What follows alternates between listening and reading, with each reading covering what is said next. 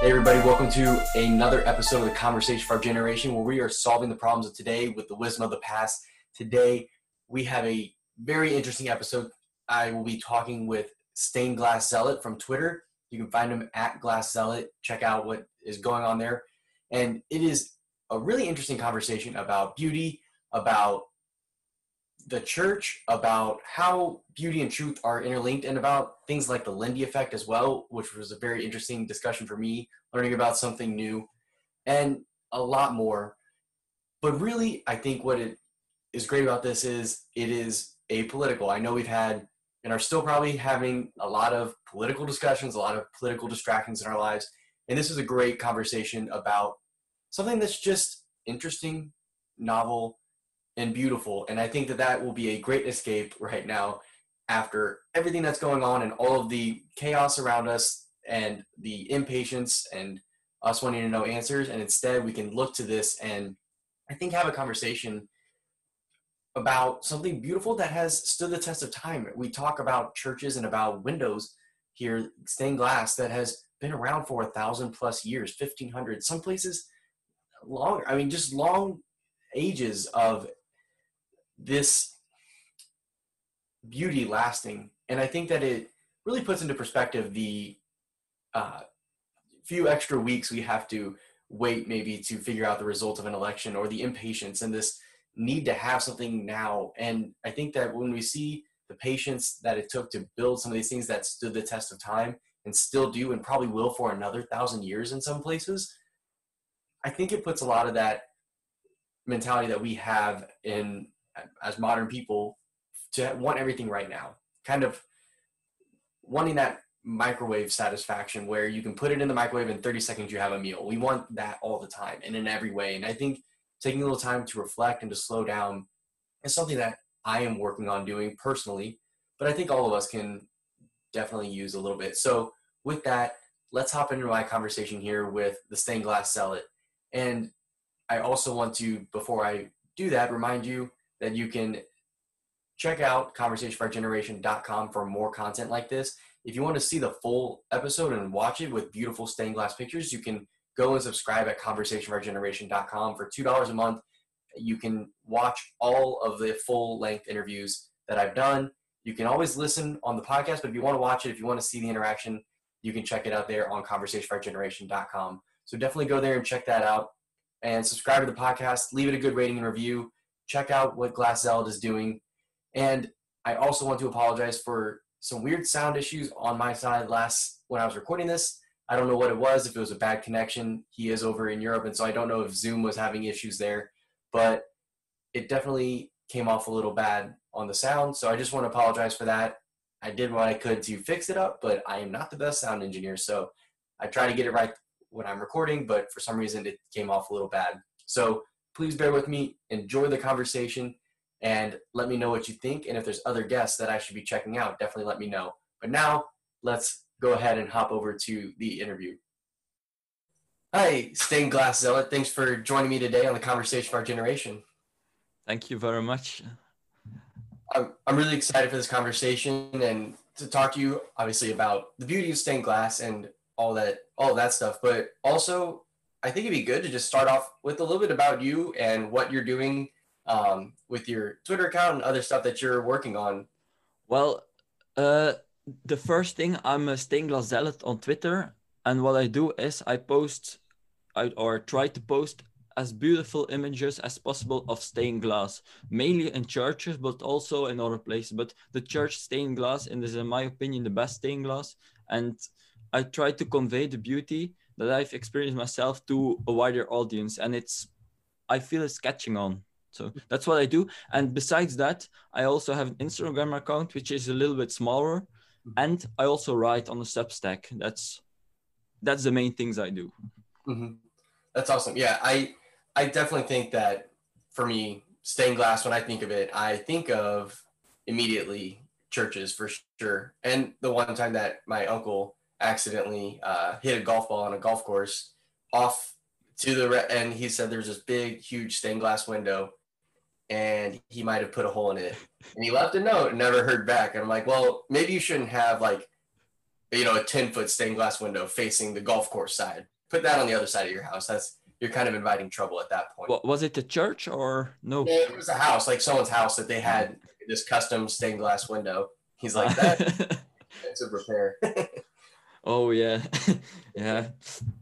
Well, uh, that's a sad story to hear the destruction of the stained glass because Yeah.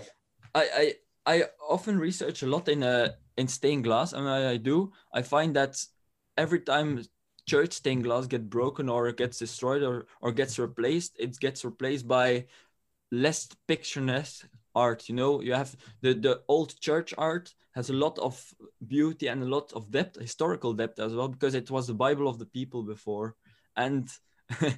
of course, in your case, it isn't valid, but uh, you know it, it gets replaced by this blocky blocky stained glass and it's it's a pity Yeah, it is. I grew up in a church. uh, definitely, I don't know how it is over where you are, but in America for sure. Like in after Vatican i have to say i'm uh, i'm from europe we had a small introduction before i'm here from europe so Yeah. i'm from europe exactly. And so uh, here we like after the '60s, all of the churches just kind of got this stale, like sectioned off. Like you have like the narthex now, where it's like this is where you go and shake hands after church, and then the tabernacles are never in the actual sanctuary, and it's off in the chapel onto the side, and they also just made the place where you worship very sterile and very plain. And if there is any stained glass now, it is shapeless and there's no story to it. There's no, you know, you're not seeing saints, you're not seeing the stations of the cross or something like that that has, like you said, significance historically or biblically. It's just kind of like primary colors that have this abstract pattern and you know it's kind of nice that it shines on the altar and then like it brightens up the altar a little bit but that's all it does and I, I think that it has gone the same way as just about everything else with churches and with beauty that it's kind of lost the sense of we do The this divine. that's how i see it yeah. the Mm. the divine beauty yeah it's it's something that to me the the the church really has lost the you have the good the true and the beauty and the beautiful and the at least on the part of the beauty we're losing that in in churches. Is not you you have the i don't know if you know the saint john cantius church in uh, uh chicago who does it really well. It's a it's a church and they try to make it as ornamented and as as as beautiful as possible. Like it's a it's a huge church and it's when you feel there you feel like you're in heaven in a sense. And i like you said and that's what i also try to convey with my account is there's something we've lost. And also in the churches it's not only in the in the cities where you go and, the, and you see huge sky uh, sky sa- sorry skyscrapers yes. Sorry for the difficult word. Um and i think there it's interconnected somehow this this protestant removal of of of icons of of of deep meaning of i don't know how you see it but that's and you see it on my account. I often post saints. I post the saint of the day. I post i post uh, the the rose windows of of reims and of uh, of nice and of great yeah the great french cathedrals. And the northern you go in europe the more the protestant vision has put itself in the in the churches that's how i see it america has suffered i feel less under that even uh, compared to europe Mhm. I I think that that's also because we still came from sort of the English tradition, which I think England has been spared a little bit from that. Like that, I think that the sterilization of churches, like you can go to an Anglican church and it'll feel Catholic. Yeah, that's, feel- that's really weird. I don't know if I posted this week. Uh, sorry for interrupting. I posted this week uh, a video on um, Adeste Fidelis, so O, o Come Ye Faithful, and they played it in an Anglican church, and somehow it felt so a lot more reverent compared to, yeah, compared to most Catholic churches where I go. especially in some of the Novus Ordo stuff. Yeah, for sure.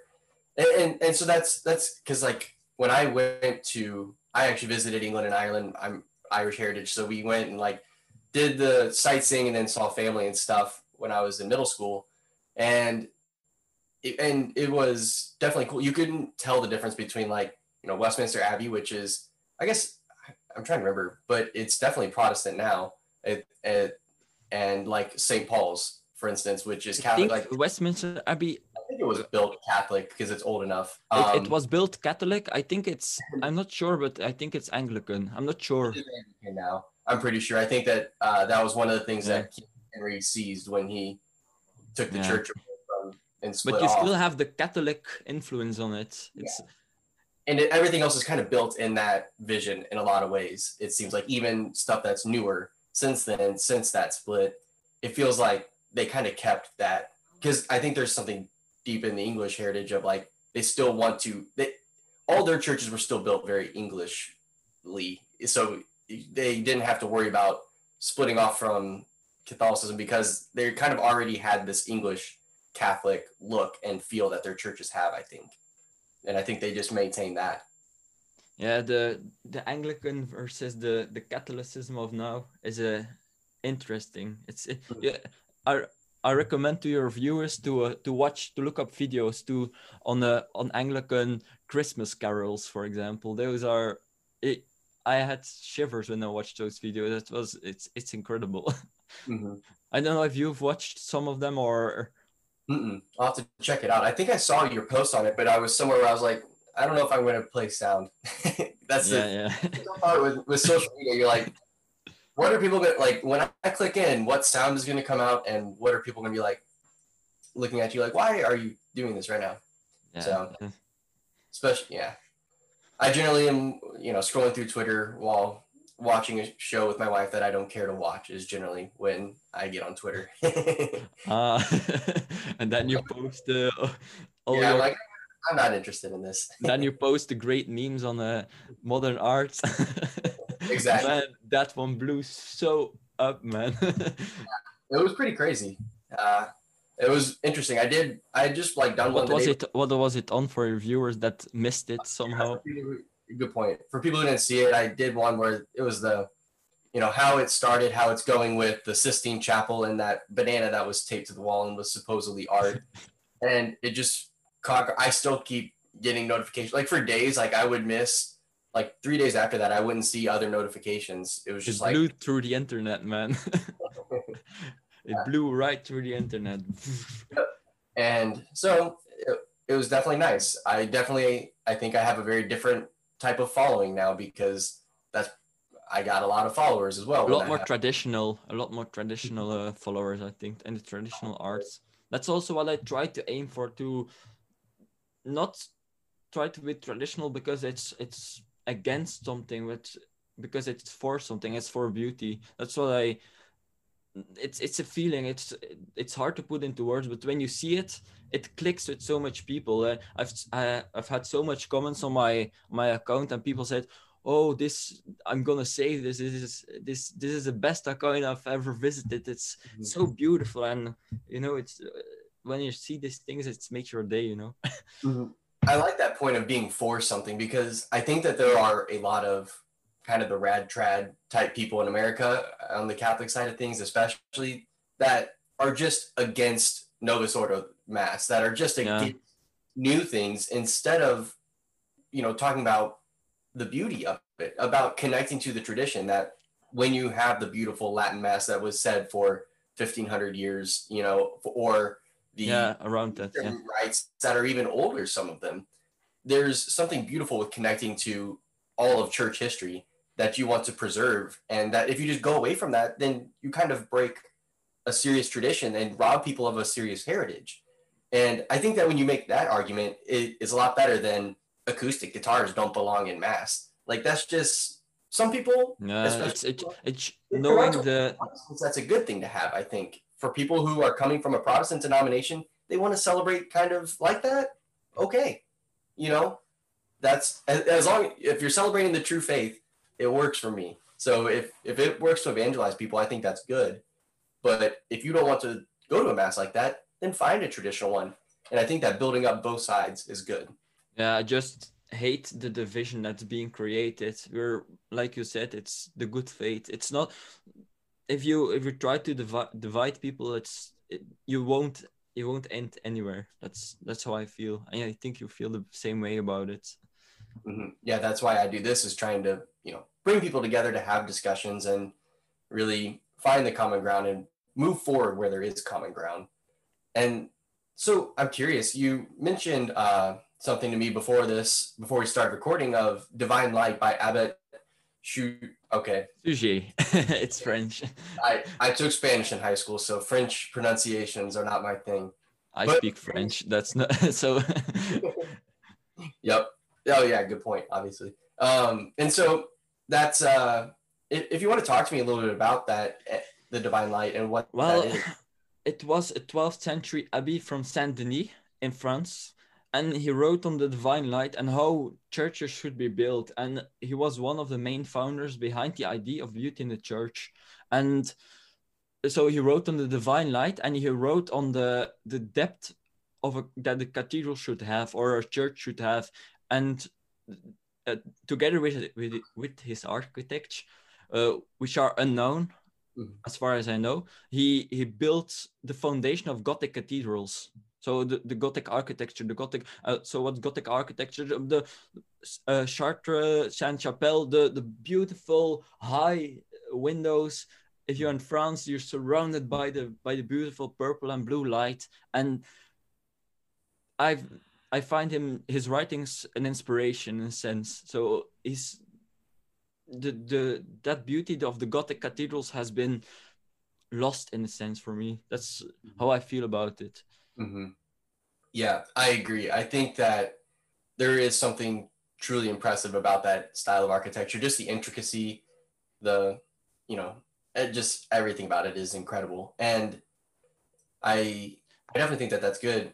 How, how has his... also I wanted something to ask to the if architecture that's something an idea that I had in the on Gothic architecture and good architecture in general and beauty is fractal beauty is mm-hmm. if you move at a distance and it looks beautiful and you move closer and it still looks beautiful but you see other things and you go close close up and it's still beautiful i think that applies very well to to gothic architecture good stained glass and just good architecture and beauty in general and that's a little bit lost in modern more modern styles of churches and mm-hmm. Yeah, that's very true. Because if you look at, you know, the church facade from far away, it has this big, grandiose look and feel. Just thinking of like Notre Dame, for instance. Uh, and then you kind of zoom in and you see, yeah, like the gargoyles, the the, the rose window, or yeah.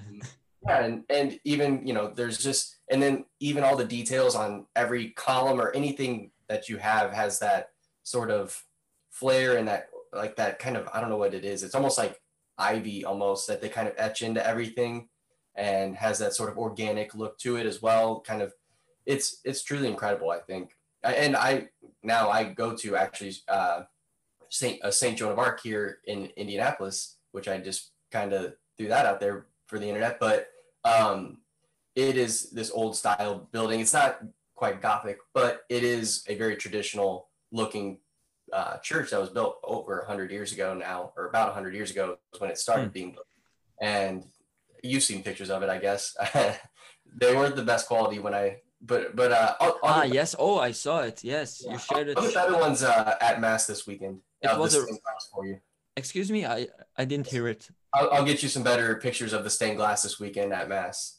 Oh great, great. Yeah, uh, can you explain a little bit more the church for the viewers or for the listeners excuse me because i it was a restored church that's what i remembered and it was in a sense that's what i really like there was a, destruction happening after vatican ii which wasn't in the in the lit in the literary mm-hmm. and and what happened is stripped ornaments they removed yeah they removed pretty much everything mm-hmm. they, they put the focus away from the altar, put the altar in the front.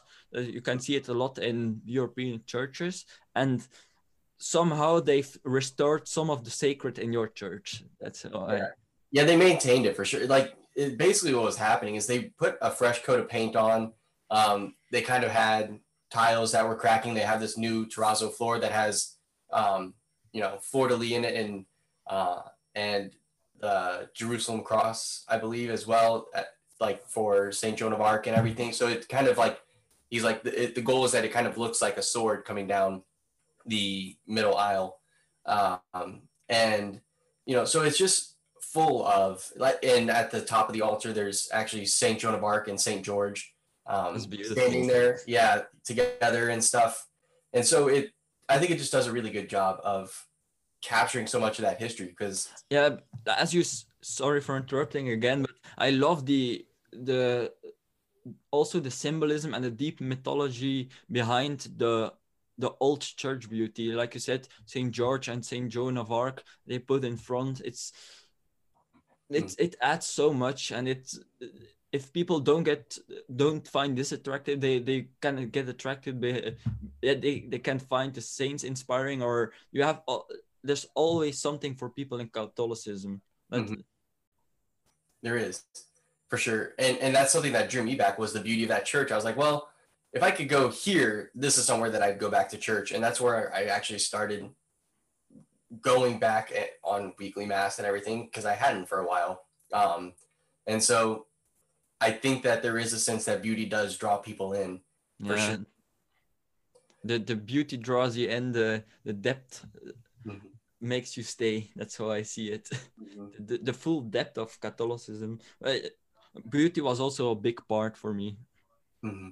I agree. I think that that's something that you you recognize as, as it draws you in. You don't see the importance of it. I don't think until it kind of strikes you.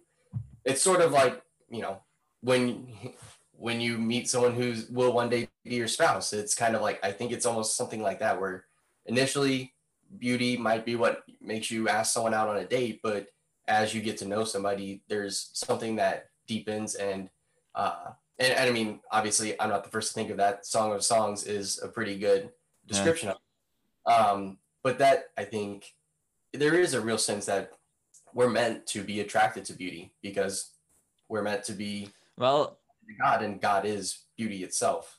Well, beauty is Lindy, I see. Because mm. let me first explain Lindy.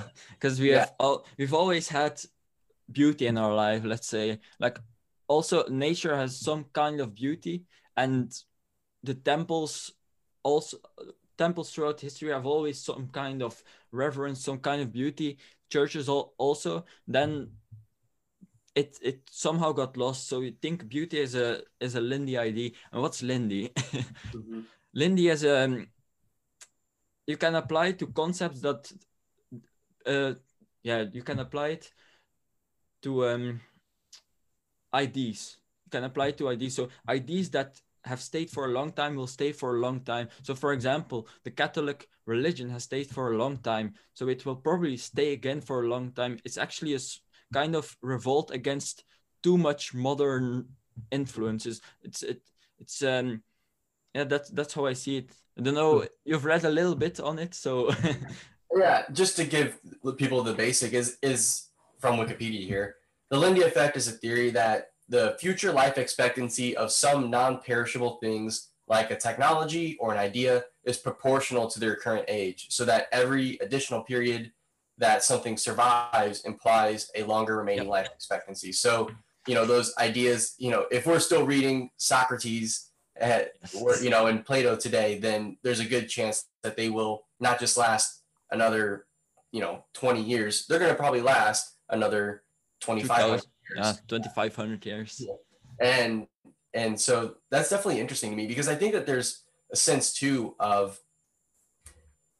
the beautiful buildings that we see you know, I talked about Westminster. I mean, I think it's probably, I'm not sure when it was built or when it was finished, but I think they started that close to a thousand years ago, if I'm not mistaken. And there's many other churches like that throughout Europe that have been around for I thousand... see here uh, 1065. So yeah, pretty close. Yeah, pretty close.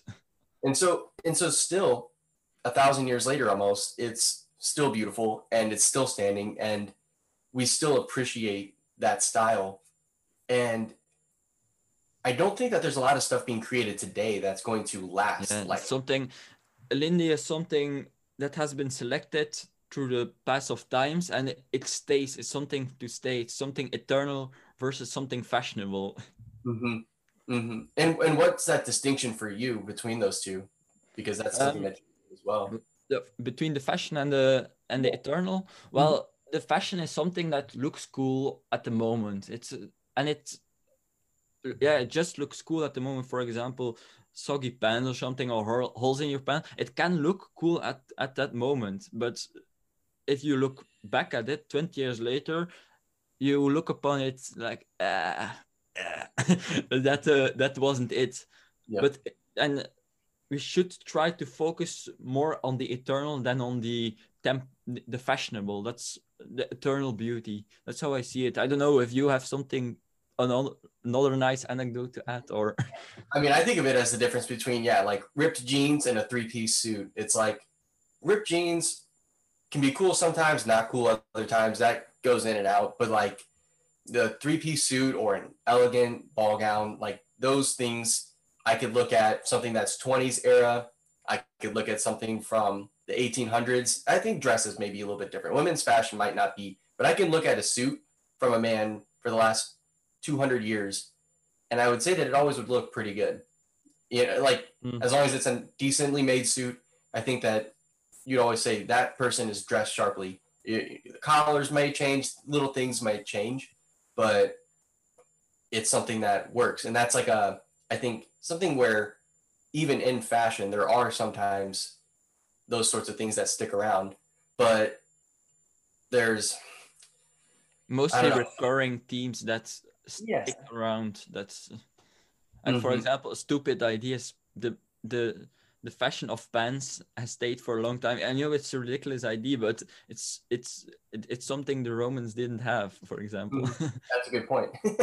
uh, to trace something through time Yeah, that's interesting. I didn't think about that. But yeah, and I, I think of there's a neighborhood in Indianapolis on the north side um, that's just all these old, beautiful houses that I mean, huge houses on uh, like our main Meridian Street. Uh, and then there's some people who have built new houses or torn down houses that were there and rebuilt that are just this modern boxy like if you, you can picture those ones that have like it's white gray and like wood like a brown wood. It's all that's the same design all over the place. I see it no matter what.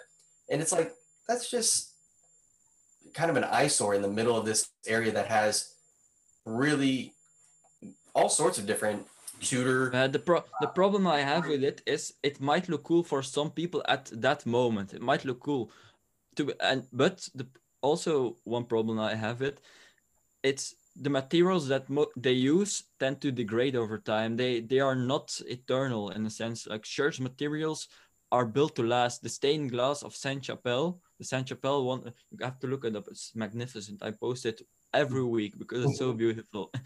It's it has stayed there for 700 years the the, the walls of beauty and it's built to last Mhm. hopefully Yeah.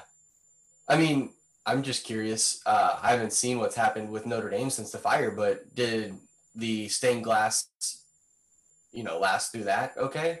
Did it make it out fine? some parts did but and some parts didn't that's Mm. how i yeah it's mostly the inside that was yeah Gotcha. That's Yeah. that makes sense. I was just curious because I know. I mean, obviously, the crazy thing is still that facade out front stands, despite. I mean, it's horrific. i'm less afraid of the church burnings i'm more afraid of people not going to the churches because that's also one big important part in europe it's part of our heritage even Mm. where i live i also live in western europe but not in uh, france Mhm. we have churches built 1000 1100 years old and no nobody visited except the old people who have known the pre-vatican faith and Mhm. the problem is they are stripped of their beauty still ancient buildings but governments don't want to support it anymore because it's such a burden on the yeah to support it because it's not It's yeah, not it's- popular anymore now that people aren't practicing. yeah and we don't see it as much as you see it in we don't see the value as much as you in america that's something i look up to Mhm. because we we we have more Protestant influences. I think the the yeah. Mm-hmm.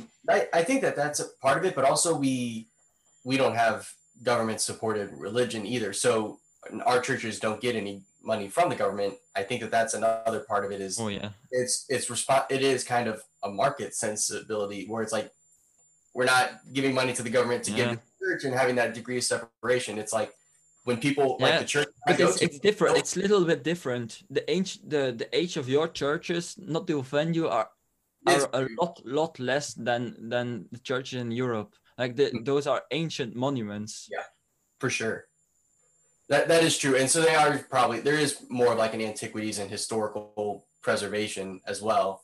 Um but yeah it's i think that that's one thing. And i think too you know if you look at when so many uh, when you look at so, how so many things were built or when so many pieces of art and great literature were written in certain societies america is a very young country. We're only a couple hundred years old. Yeah.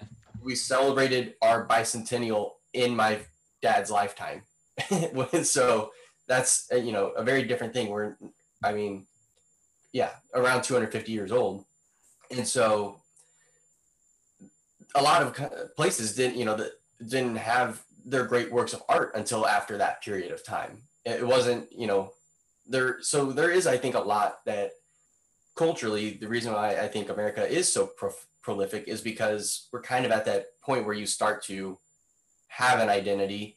And I think that that's also part of why so many people are attacking the American identity because, you know, that's kind of that Western cowboy, that sort of American spirit. I think people go after that because it's still an identity that's developing you say or yeah and and there's kind of that mythology right i mean just picture i mean i know probably english literature better than french literature but you know the the i mean saint joan of arc and saint george are you know hundreds of years old those saints but that happened you know a thousand years after christendom began also so it's like there was a huge period of time before you had Saint Joan of Arc and this kind of and all of these saints that now seem very ancient to us.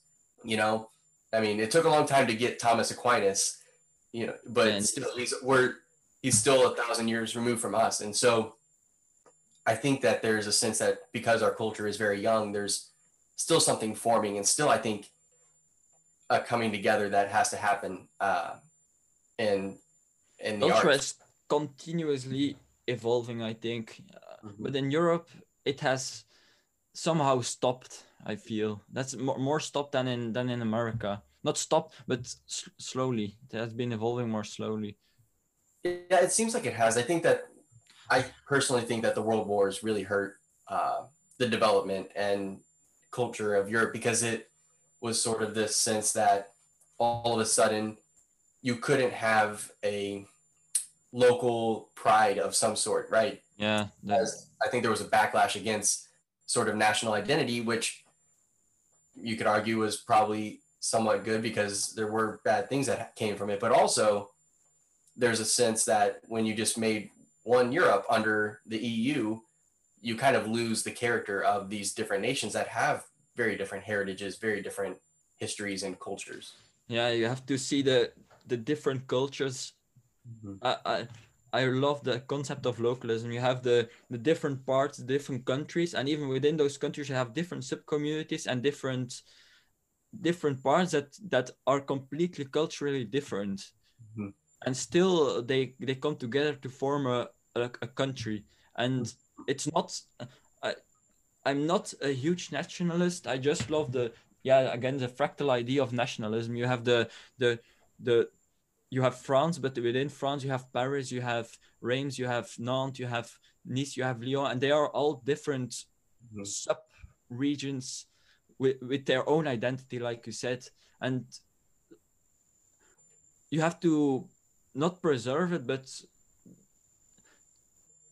appreciate it. That's the word mm-hmm. I'm looking for. You have to appreciate that the the the differences between them. For sure. I think that there is a lot of ignorance in America that's driving the globalization because they just kind of act, people here just act like white people are the same and have no culture.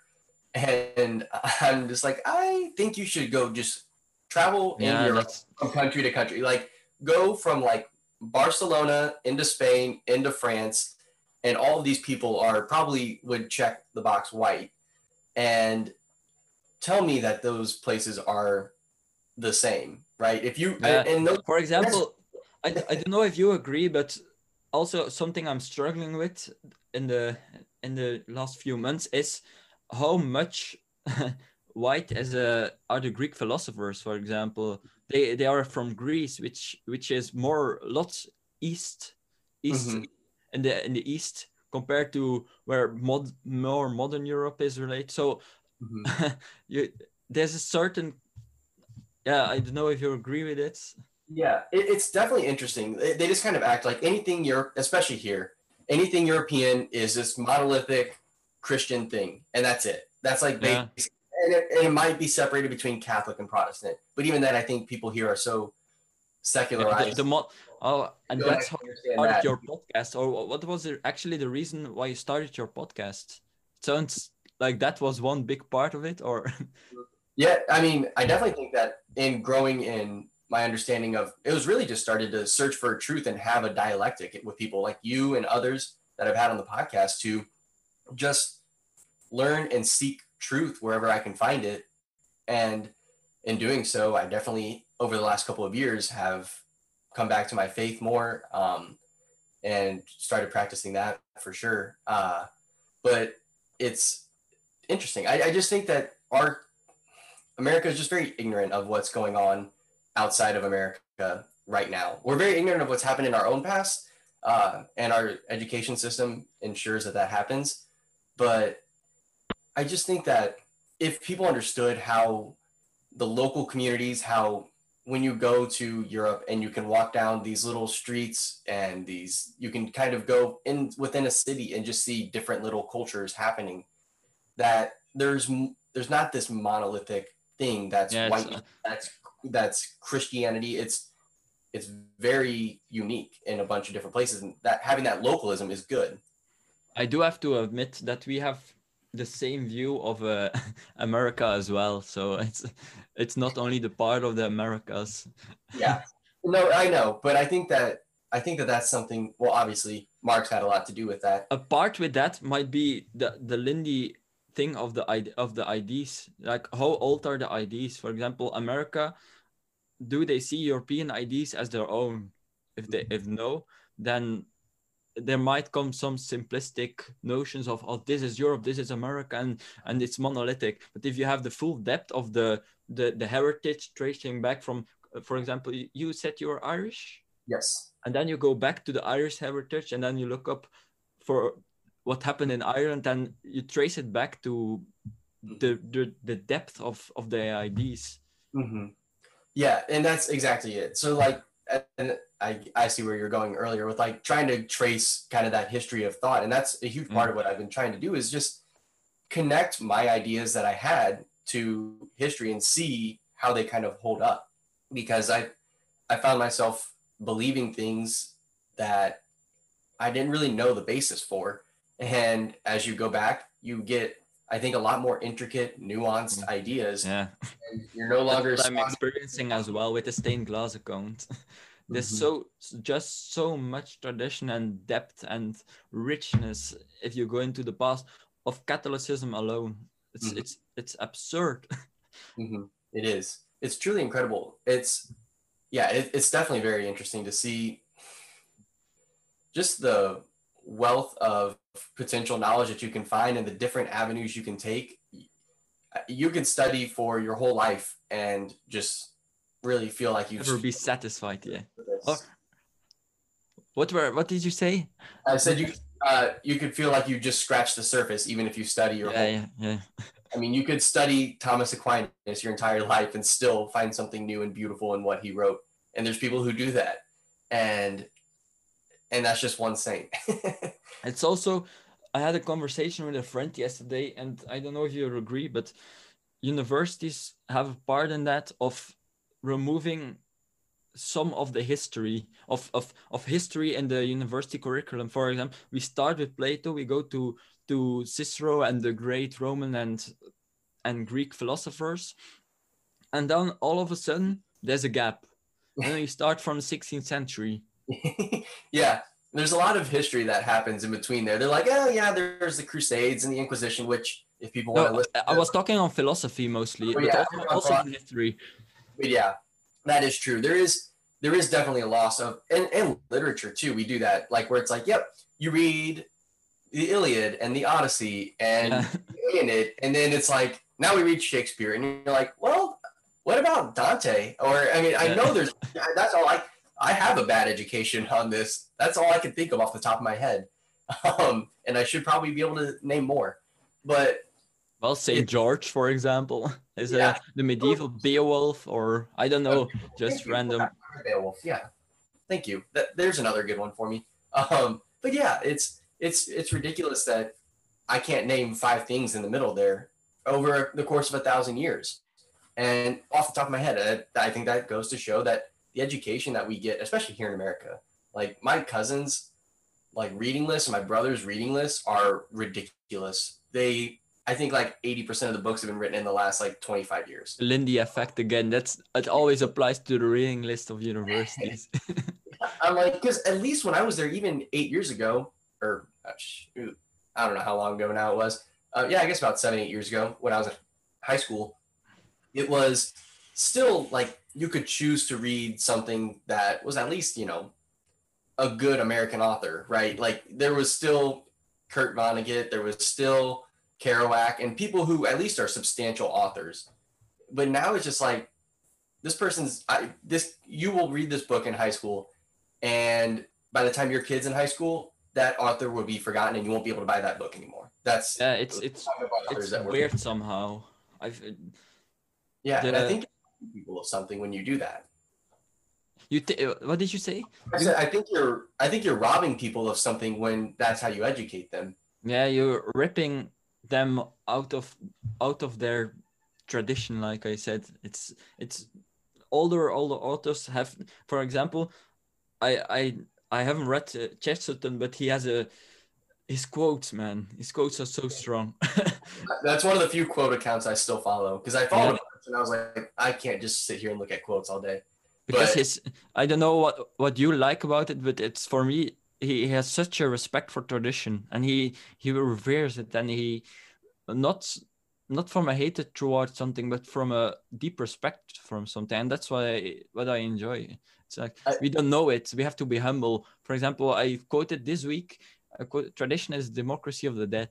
hmm Yeah, I think that there's a. I I love that, and I think that he has. I think humility is the thing where Humility, yes, yes. he understood that if things are lasted a thousand years, then there's something to it. It's not you can't even if you don't understand it, that doesn't mean you can't you can just throw it out. Or maybe if you have this novel idea that trumps it, right? You might have the you think you have the trump card. Well, it, it, it's like when especially modern atheists, like the new atheist movement, when you look at their objections to the to religion, you're like, come on, at least give something substantial, right?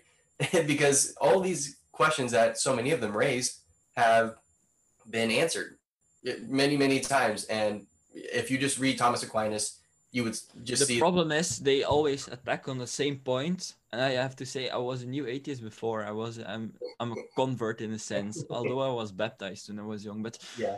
the problem is they attack on very few easy to attack points and they Mhm. don't attack it on the full depth of it they try to attack it from rational standpoints but there's so so so much more for example on on part of beauty there's you can't attack beauty it's it's impossible i mean you, there have been essays written on beauty but i've never seen a good new atheist attack on beauty of catholic church except Mhm. for it costs too much Mhm. Yeah, yeah, and and then yeah, and, and people don't recognize either that the the cost that put gets put into that is something that's actually shared with the most poor among us. It is. I think that that's one thing that when people criticize the expensiveness of the beauty of the church, that they don't recognize that really this is the only place where the poor can find beauty until recently when a museum ticket became five dollars but that's only in the last hundred years maybe before that all the beauty was in the most wealthy hands. That's how you could acquire that kind of beauty. And so the fact that the church offered that to people to have somewhere where you could go and look around and it looks like a palace of a king is i think a service to those people actually. And i think that that's something that is missed for sure.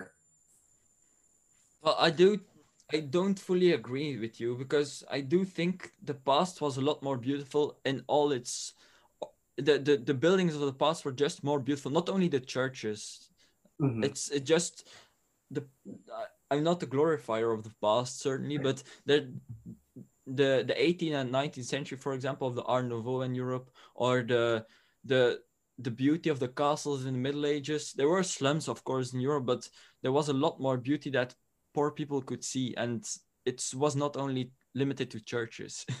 that is true, but I guess I'm thinking of more the like ornamentation and everything inside. Oh, yeah. You, okay. you wouldn't have access to like now we can go to a museum and see great works of art. And you can take you know even poor i do i do agree with you that the most beautiful things are found in churches. That mm-hmm. that, that, i do agree. Well that's that works. Uh, but yeah i think that having access to that like the stained glass windows people couldn't put those into their own homes. You couldn't yeah. you couldn't afford to have a lot of that intricate you know design and all of that. Like you i think there's if you look at the little kind of towns and everything that have that unique feel and culture to it, I think that that is beautiful and is something that, you know, we should preserve for sure. But I don't think that the you couldn't just go into um, a lord's castle and see the beautiful works of art and tapestries that they had, but you could go to your local church for free Man, and see those yeah. sorts of those sorts of things. Um, and it was sort of like a the ability to go to a museum and have you know have that. If you go to you know if you were a really really poor in the you know 1500s you could still walk into westminster or you know abbey and see incredible art that you're not going to get anywhere else probably. So yeah. that's kind of where i was going with it. Not as much the because i do think that the local communities and the old buildings that you have are incredible. And i i wish that there was more being built. And that's where like from my next house i mean my first house had a you know you, you kind of you don't get the pick of the litter really but it's like when i can actually choose where i live and have a little bit more option i want to find somewhere that's that has a unique feel in some way. It'll still feel very like probably very european almost because that's the only kind of architecture that we have here. Uh, there's not much of this all American architecture, if it's truly American, is generally not great because anything good we have, we took from Europe. That's you're just how I see it. it is just a continuation of Europe. That's mm-hmm. and that you is... have to embrace it in a certain sense. I I have like I've embraced it my part. Like for example, um, most of the European countries, for example, Italy and Belgium, for example, are also quite new countries. Are newer than than than the USA. They are they are Italy was 1870 and Belgium was 1830, I think. So they are they are more recent than than uh the, yeah than uh, America, for example. But they still grab their older older heritage. Mm-hmm. Yeah, in their current state, they they didn't kind of settle into the current nation state that they are now, but there was kind of I think that there's also a difference too between country and nation where the reason why Europe has kind of I think fractioned a little bit more more recently is because of the sense that these kind of mini nations that were living within a bigger nation um, finally got their were able to be independent and kind of have that if that makes sense yes right yes. It, it's it's kind of respecting the unique identity of that culture in that area. I mean, the Polish are another one that I think have. Eh, the Italians are kind of actually an interesting one because they are yeah. really more fraction. they they have a very fractioned history. Yeah, you have the the the, the Vatican States within also within Italy, and then you have North Italy, mm. and and it's I, I don't know if you've been to Europe before or to also to Italy uh, or. Spain I've been to Spain as well. Oh, to Spain, and also only in Spain or to Italy? Spain and Italy. I haven't been to Italy. Ah, okay. Uh, it's uh, interesting. Although, although the favorite of my European countries is Greece at the moment. Really? I love the the calm of the Greece. Mhm. Yep. I, I've been trying to talk my wife into like uh, like a Mediterranean cruise sort of thing. So like you could see you could go to Italy, you could go to Greece, you can kind of like, you know, just see all of those places. I feel like places that you'd want to um, and just take in the Oh, the Mediterranean. There's so much to so explore. much. It's it's absurd, man. It's Mhm. absurd. Yep. Italy and Greece are like two top things for me. I want to, you know, I just think that there's obviously a ton of richness of history. I like the history side of things too. Like I like to, you know, Yeah. You don't like to lay on the beach. I, I do too. Ah, only, only. Europe to lay on the beach. I'll go to I'll go to South Carolina or something like that in the states. It's a little cheaper Oh, like that. perfect, perfect. Also, what I missed something I wanted to say. Um, in the churches, the the church depictions before used to be a Bible in a sense for people with the poor. You you went to a church and people didn't read the Bible because people couldn't read. And how did they perceive the church? Mostly through Latin, sometimes in vernacular, but mostly through Latin, and also the depictions on the wall. This was the Bible of the of the people. Mhm. So there's there's I think it's in oh, I forgot I forgot the cathedral in uh, South England. Um oh man, it's an important one. Why did I forget? Uh, and it's just a wall a, a, wall piece and it's it says the and it's named the Bible of of of this cathedral. Forgot the name. It's oh, it's the start of a big pilgrim route. but interesting. Yeah, no, I do think that that's something that's important, and it also teaches you about the saints. I think that a huge part of why, especially here in America, we don't actually know the saints very well. I don't think, and it's because you don't have that, like you don't have the stained glass where it's like you have the icon. You know, oh, because that is a British. That's a British soldier with a dragon. That's Saint George, right? you know the, those sorts of things um, that's a girl soldier that's saint joan of arc right you can kind of see those things and know that and then you can sort of tell the tale you know kids can ask their parents about that while they're in church and the parent can explain who that Yeah, saint is. It's also the the things I learned from posting the stained glass are it's it's incredible how much richness there is in the stained glass. You have you always have the some attributes, some depictions that are that remind you of this particular saint because there are a lot and always in each stained glass you you, you see who's who it is. You see it. Mhm. Yeah, because by the robes, by by their certain attributes, by their their staff or their whatever, it's, Yeah. it's it looks different, and it's it's such richness that somehow got lost in the more. i i do like the the, the more modern art does have the, the the the divine light in a sense, but it doesn't have the richness of the and the depth that carried us to here. yeah i agree I, I don't i think that i mean i wish i could spot more saints just based on you know Yeah, when you I- start posting a lot of stained glass, you get to recognize them. yeah, that's good. I, I think that that's definitely something that I want to look into more and learn more about. But there's like a million things, and so now it's like put that on the list to dive into. yeah, There's an, you, you can keep your day full of things to do. Exactly. Yeah, exactly. Well, is there anything else that you wanted to touch on before, or I think I've touched on most of the things I wanted to tell. I think, yeah. Awesome. Well, to kind of wrap up, then I think it'd be great to let people know where they can find you on Twitter, Instagram, everything like that. If you want to shout it out here, and I'll be sure to also put that in the show notes for everyone listening. So I have three accounts where I'm very quite active on. The first, my main account is my Twitter account where I post every day. I post saints, I post historical events, I post, and that, that that's the most, and I post. Um, I try to convey the beauty of the churches. To try to make you in a church while you're scrolling your phone. Mm-hmm. the second account that I'm also on, I'm a little bit less active on it on Instagram, but I post every day.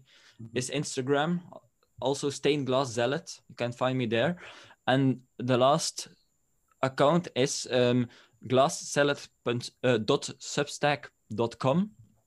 Uh, and that, that's where I post my essays. It's also a newsletter. So that's uh, where you can find me. And I write on Christianity and beauty. Awesome. Well, thanks uh, for coming on. I appreciate it. And I will be linking all that stuff in the show notes for everyone listening. And for anyone listening, you can also go over to the Conversation for Our Generation website to watch. And while you hear this interview, you can just look at beautiful stained glass if you do that. So definitely check that out too. And thanks for coming on. I appreciate it. Thank you very much for inviting me. Mm-hmm. For sure. Thanks for listening to this episode of the Conversation for Our Generation. Like I said earlier, definitely go and check out what Glass Zealot, Stained Glass Zealot is doing. You can find him at Glass Zealot. Search for Stained Glass Zealot, and you'll be able to find all the stuff he's got going on. So check that out. Check out what his writing and everything as well. Lots of interesting stuff happening. Lots of beautiful things that he shares as well. So definitely check him out. And like I said, if you want to watch the full conversations and other conversations going forward, you can subscribe on conversationforgeneration.com for $2 a month. It supports me and my work, gives you access to right now the full length interviews, but there will be more stuff coming uh, as time goes on and as I figure out some more stuff. We're gonna, I'm going to be rolling out more content for for subscribers and other things available there as well. So definitely check that out if you're a subscriber. As those things are rolling out, you will be the one getting the best benefit and the most bang for your buck because you will get early access and all sorts of stuff if you're an early subscriber. So definitely go there and check that out. And let me know if there's any other people that I should be talking to, other interesting accounts on Twitter, interesting people on YouTube, anywhere that you're finding interesting content, people having weird, interesting conversations, productive conversations putting out ideas that are unique. I'd like to hear about them. I'd like to talk to those people. And so definitely let me know. And thank you for listening to this episode of the Conversation for Our Generation. Let's get the dialogue going. Talk to you next time.